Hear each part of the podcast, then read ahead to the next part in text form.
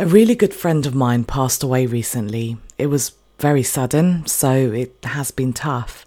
And I've been in daily contact with his partner, who's obviously having a very hard time. And the other weekend, she decided to go out for the first time to a music night where lots of her friends would be. She was all psyched up and was feeling good about wearing a dress our friend had bought her, but at the last minute she had a panic. She was messaging me saying, what if I get there and I can't go in? And what if I get upset while I'm there? I could see how anxious she was getting, and in a light bulb moment, I replied with a list of steps. Here it was.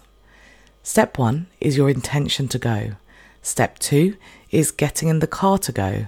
Step three is making it to the venue. Step four is walking in. Step five is staying for one song. Step six is speaking to people and staying for another song. And this list went on all the way to step nine, which was staying for the whole gig. And I reminded her that she could stop at any of those steps and just come home. And each time she went out subsequently, she'd find herself being able to take just one more step further. She replied saying how that had made it way less daunting, and in the end, she went out and stayed out all evening, which was amazing. The reason I'm sharing this with you is because it's so common for us business owners to feel overwhelmed.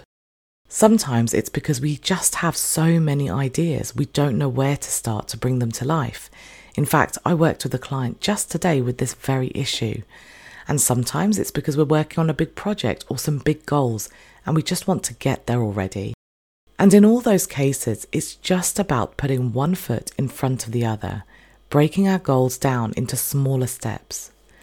When we focused on visibility in the mastermind, I shared around 10 different strategies for people to use.